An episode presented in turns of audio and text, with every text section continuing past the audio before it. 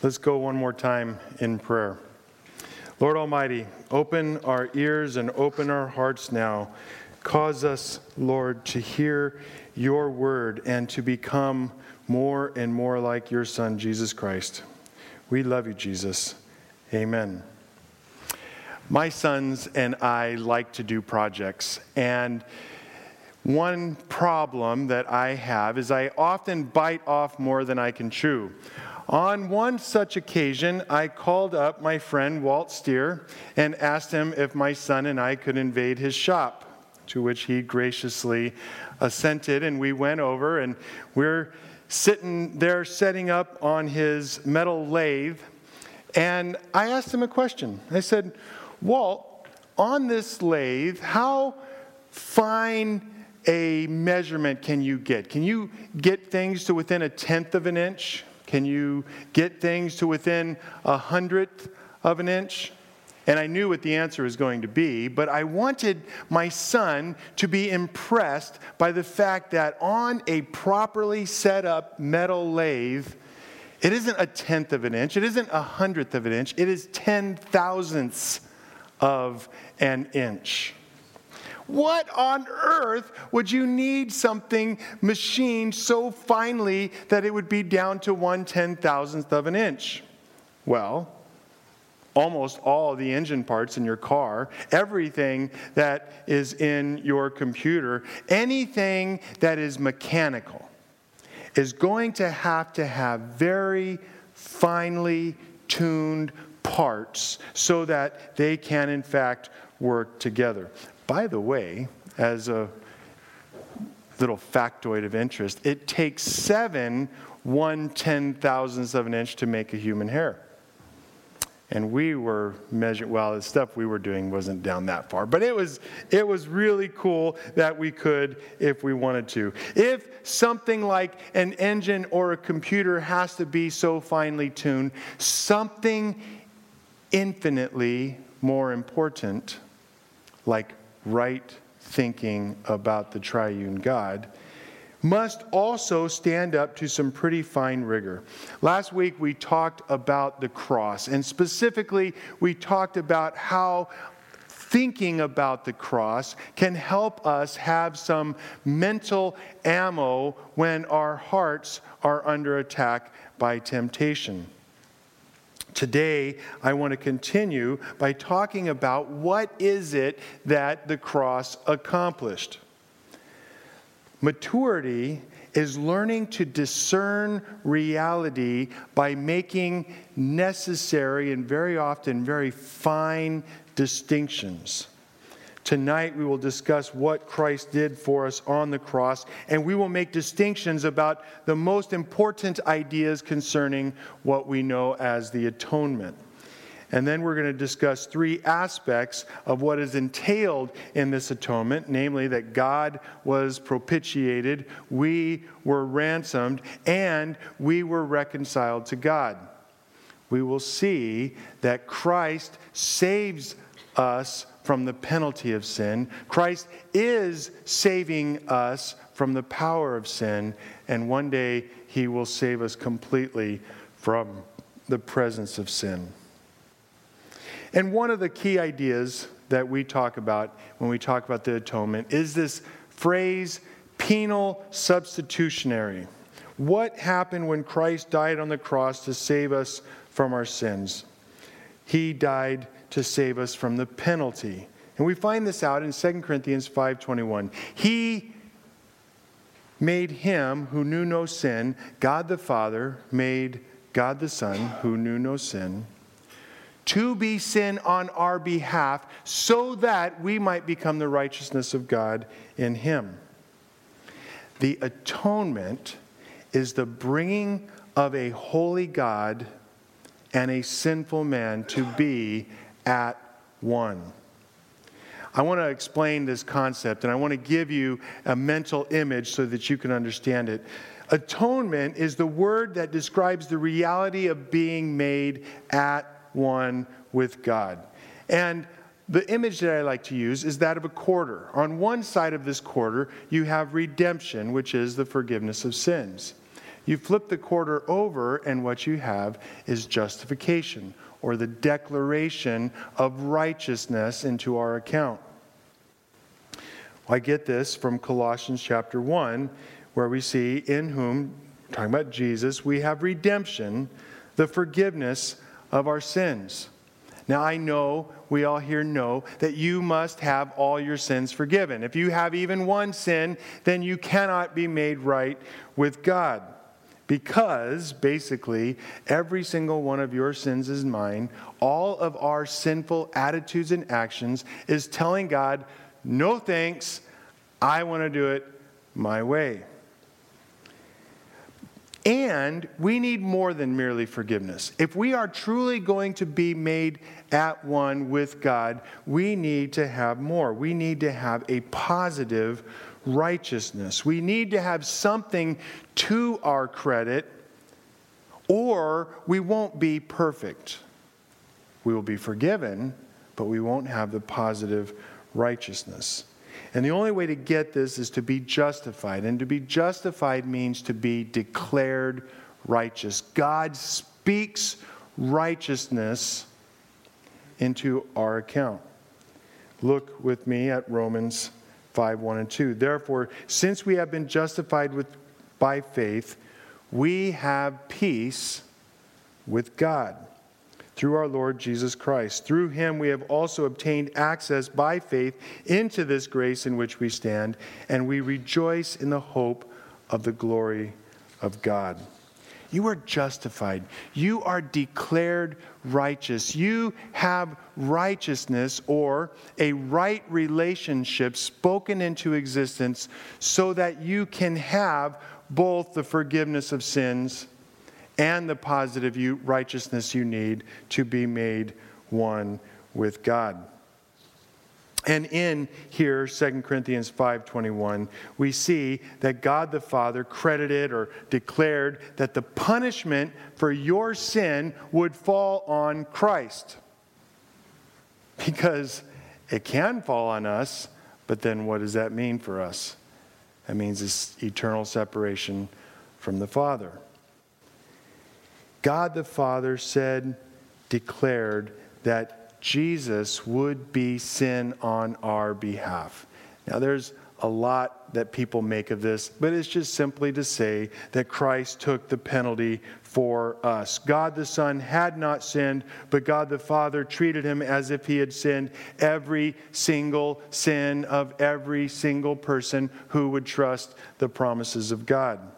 And then God the Father declared or accounted or credited righteousness that God the Son earned through his life in your account to your account. And these two things, redemption, the forgiveness of sins, and justification, the declaration of righteousness, is what you and I need to be atoned. Christ saved us from the penalty of sin.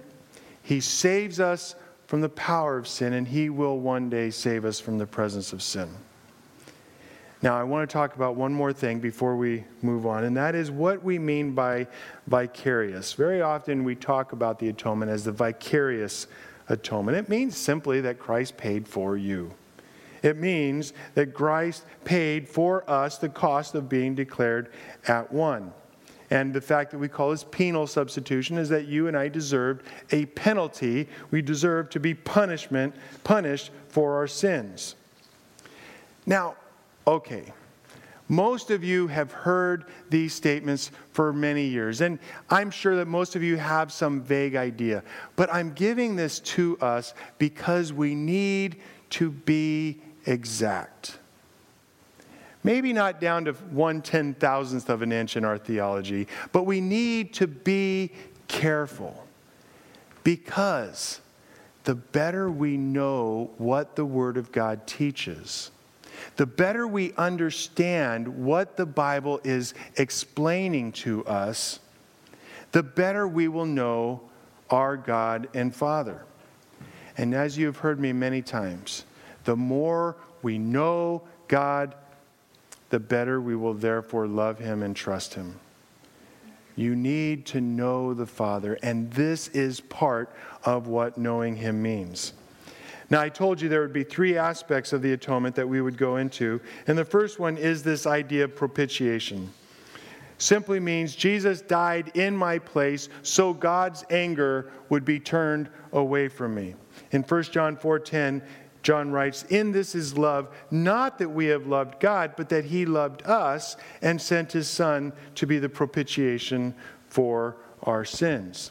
And if you go back to my original statement, this is the aspect that talks about the fact that Christ saved us from the penalty of our sins. In the Old Testament, millions of animals were killed. I don't know if you've really thought about that very much. Millions of animals were killed over the years. And these were given by the faithful Jews as an act of faith so that God the Father would atone for them. They would make them as one. And when offered in faith, indeed, they worked. God turned away his wrath. They were propitiated, even though they did not understand why. Now, one way to think about sin is that sin defiles. Sin makes us dirty. In this sense, the sinner then needs to be purified. He needs to be cleansed, or to use another theological word, he needs to be expiated. I'm sorry I'm using, well, I'm not sorry for using these big words. I'm trying to explain them to you so that we know them. God's, um, we needed to be expiated. We needed to have our sins cleansed for us so that his wrath could then be turned away because his wrath was focused in this case on our sins dirtiness. And the slide here explains it. Expiate means to cleanse away the impurity of our sins, and to propitiate means to turn away wrath because of our sins. The filth of my sin, the muck and the mire that I have drugged myself through, needed to be cleansed, and I needed to be purified so that God's anger at that would not be directed at me, but would be directed ultimately on the cross at Christ.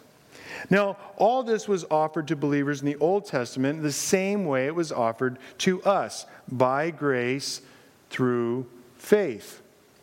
And in Psalm 130, the word that is translated as forgiveness in the Greek Old Testament is the same word as in the New Testament as propitiate. And it's one of my favorite verses in the whole Psalms.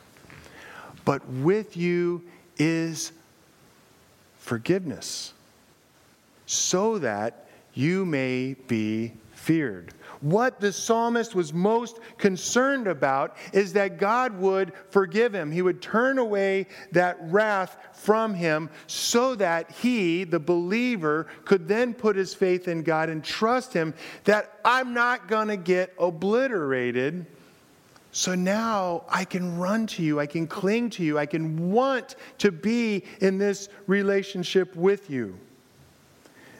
Because after all, if I'm already going to be destroyed because of the sins I've already committed and there's nothing I can do about it, why even pretend to want a relationship? It's only because I know that I can run to God and He will receive me that I can say, uh, I want to make sure that I'm not doing what displeases you.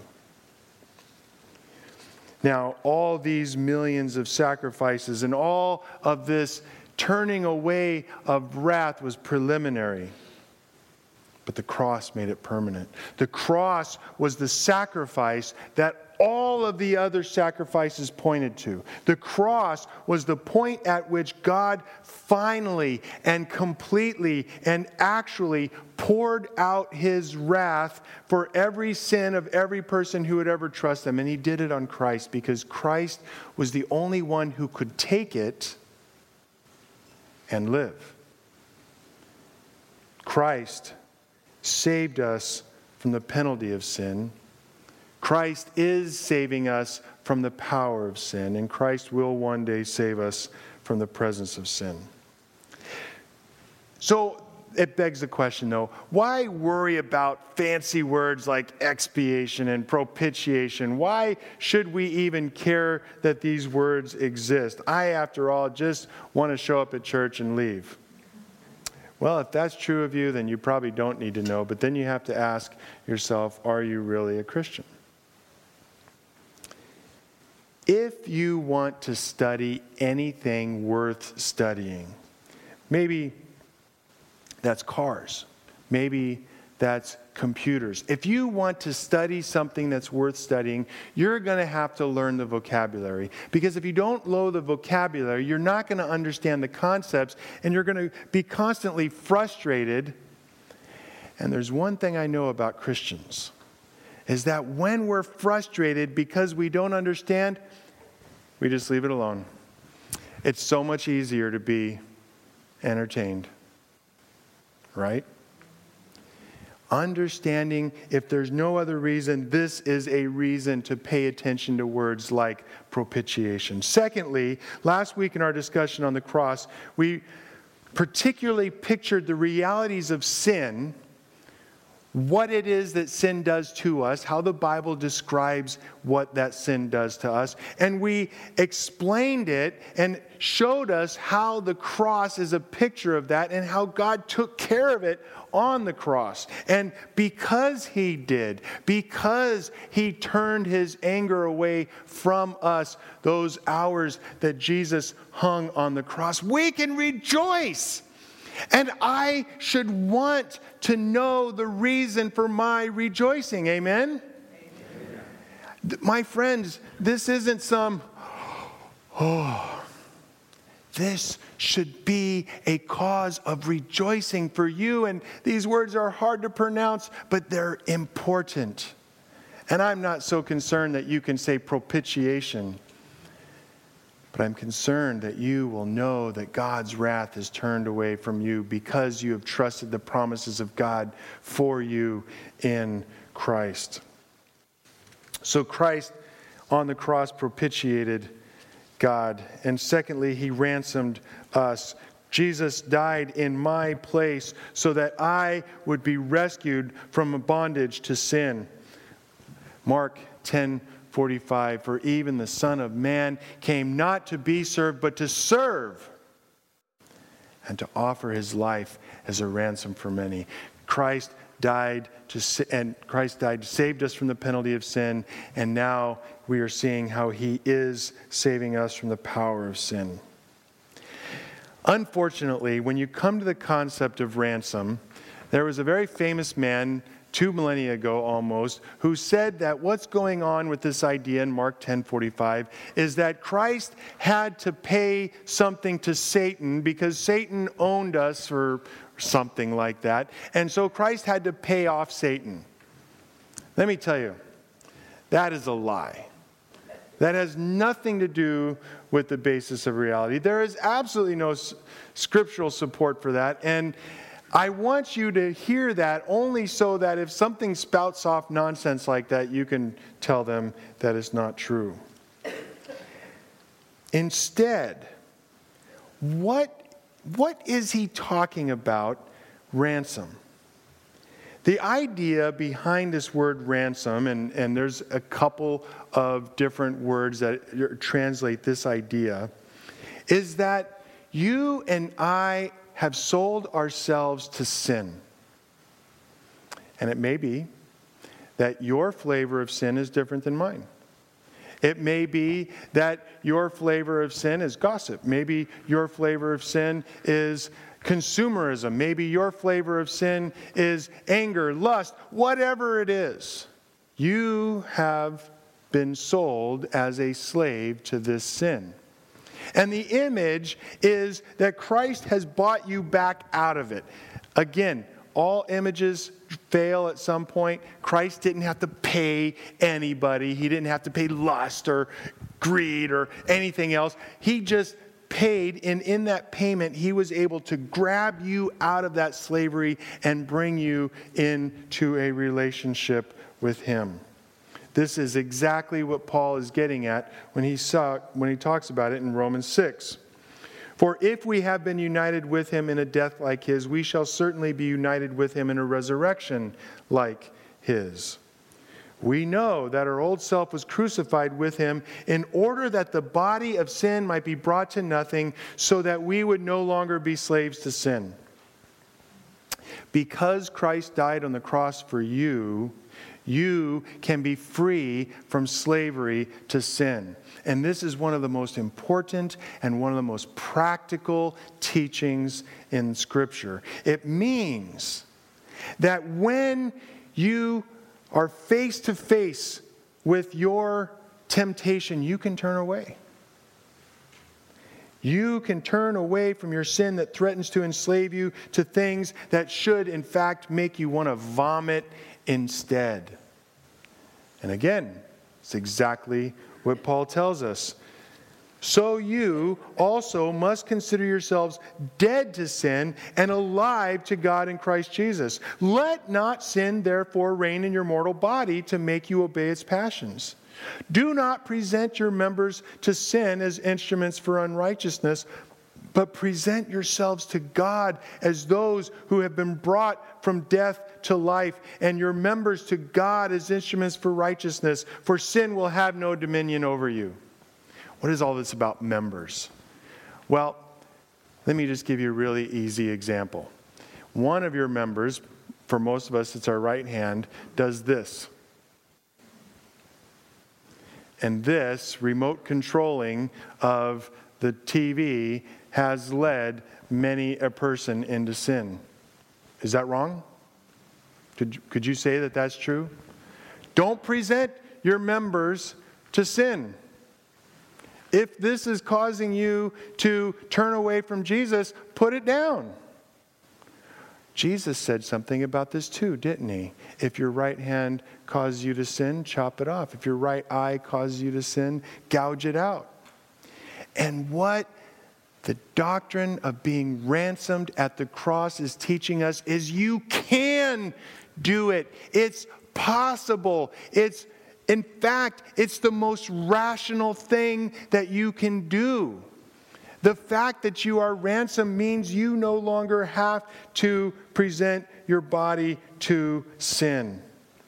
And this fine distinction about being ransomed on the cross, this fine little understanding of a handful of verses that are found throughout the New Testament, can enable us to spit in the ugly face of temptation because he is no longer my slave driver. He is no longer my master, and I can turn away. Good theology, even with ultra fine distinctions, will free you if you allow it, because you shall know the truth, and the truth shall set you free. Christ saved us from the penalty of sin. He saves us from the power of sin, and He will one day save us from the presence of sin. In fact, this is what we're going to get to now when we talk about reconciliation. Jesus died in our place so that we would be at one with God. 2 Corinthians 5. All this is from God, who through Christ reconciled us to himself and gave us the ministry of reconciliation. That is, in Christ, God was reconciling the world to himself, not counting their trespasses against them, and entrusting to us the ministry of reconciliation. Christ will save those who trust the promises of God for him in Christ from the presence of sin. Now, another clarification needs to be made. You and I live in a culture which teaches above all else that God needs to be reconciled to us. God is the one who has messed up. God is the one who has somehow not come through on his deal for us. Again, a lie from the pit of hell. We are the ones that need reconciling. We are the ones who have turned away. We are the ones who have fallen short. But when we treat religion as a smorgasbord that we can pick and choose as we wish, we fall short. The truth is that God is God and we are not. And we lie to ourselves if we think for one moment that God owes us anything. Yeah, Pastor Greg, amen. Preach that for all those pagans out there. Wait a minute. What about us? Do we ever treat God as a smorgasbord? What do you pray for? How do you pray? For whom do you pray? When do you pray? Ask yourself one question. Ask yourself one question. Uh, better than that, ask Jesus one question. Ask him, Are my prayers self centered prayers that's treating you like a smorgasbord? You want to hear God speak to you, do one of two things. If you want to hear God's voice, pick up your Bible and read it out loud. You're supposed to respond to me on that one. That was supposed to be moderately funny. Okay.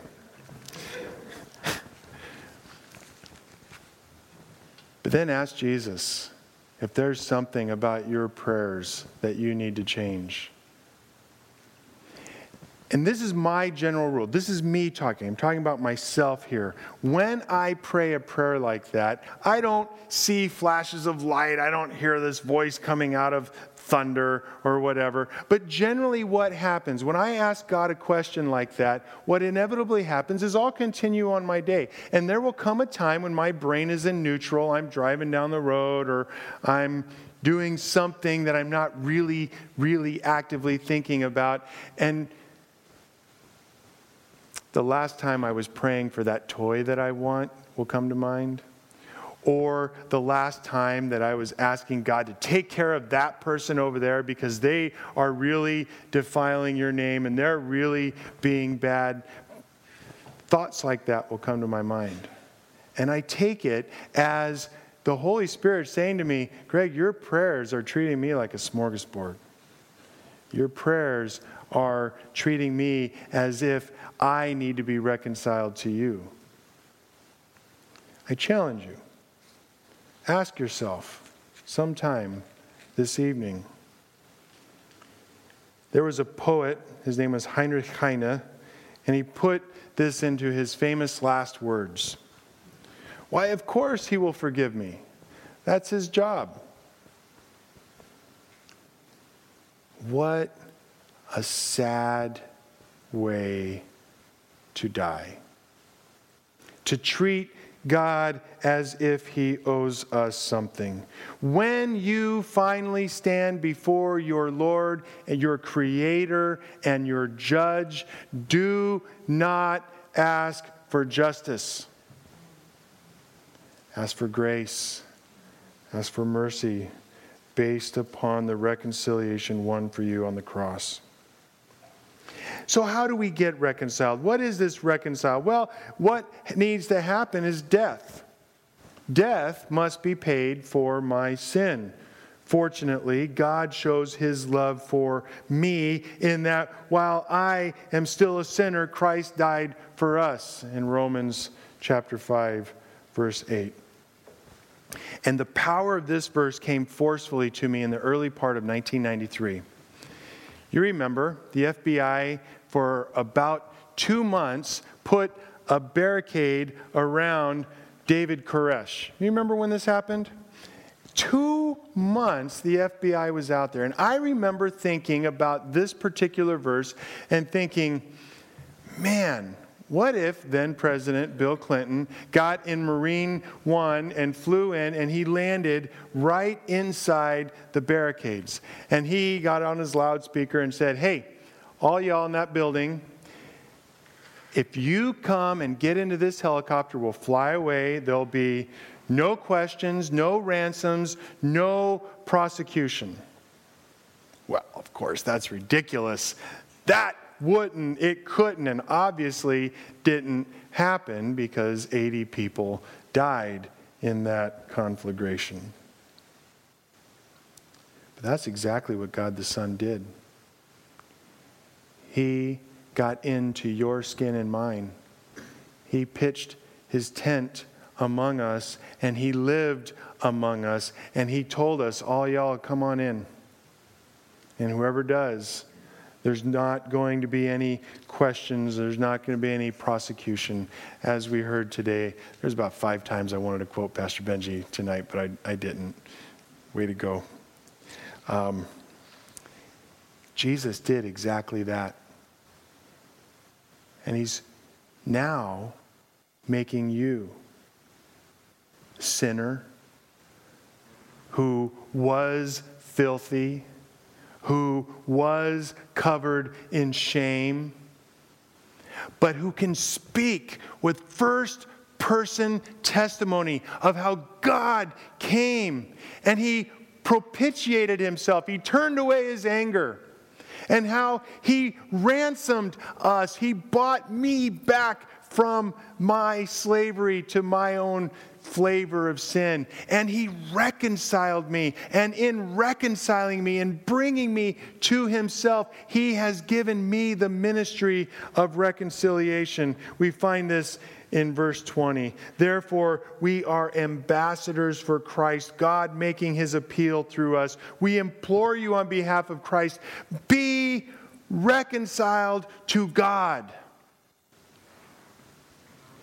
Why should you care to know the fine distinctions about how the cross propitiates the Father, how it ransoms you from your sin, and how it reconciles you to Him? Well, frankly, because this is your job. It's your job to know this. It's, it's what you're supposed to do because you are a Christian, and He has called you to be an ambassador, to be one who cries out, Be reconciled to God. And Lord willing, someone comes to you and says, Okay, I want to know, what does this mean? How do I do it? Well, let me tell you. This is how you do it. Because you and I repent and we believe and we confess and we delight and we serve, not merely in order so that Jesus will bless us with his grace and save our souls, but so as a sign to both ourselves and to those watching us that we already are saved by God from the penalty and the power of sin, and we have great faith that one day we will also be saved from the presence of sin. If your most important problem, the fact that you deserved God's anger, the fact that you were enslaved to sin, and the fact that you were going to spend eternity in hell, if your problem with sin has been resolved, then you have nothing to fear about from all the other problems on this earth. Now you can get on with life and share the reconciliation offered by Jesus on the cross so that minor problems like cultural gender confusion and the enormous refugee crisis can take their proper place. Because all my greatest problems have been solved, now I can go and be that voice of reconciliation. Jesus Christ saved me from the penalty of sin. He saves me from the power of sin, and He will one day save us from the presence of sin. Now, go and be ambassadors of this. Tell all your friends and neighbors, be reconciled to God. And Lord Almighty, we ask that you would fill us with your Holy Spirit to make us ambassadors for you, that we would bring glory and honor and praise to you because you are the one who deserves it. Bless us now, Jesus, so that we will be your instruments of praise. In Jesus' name, amen.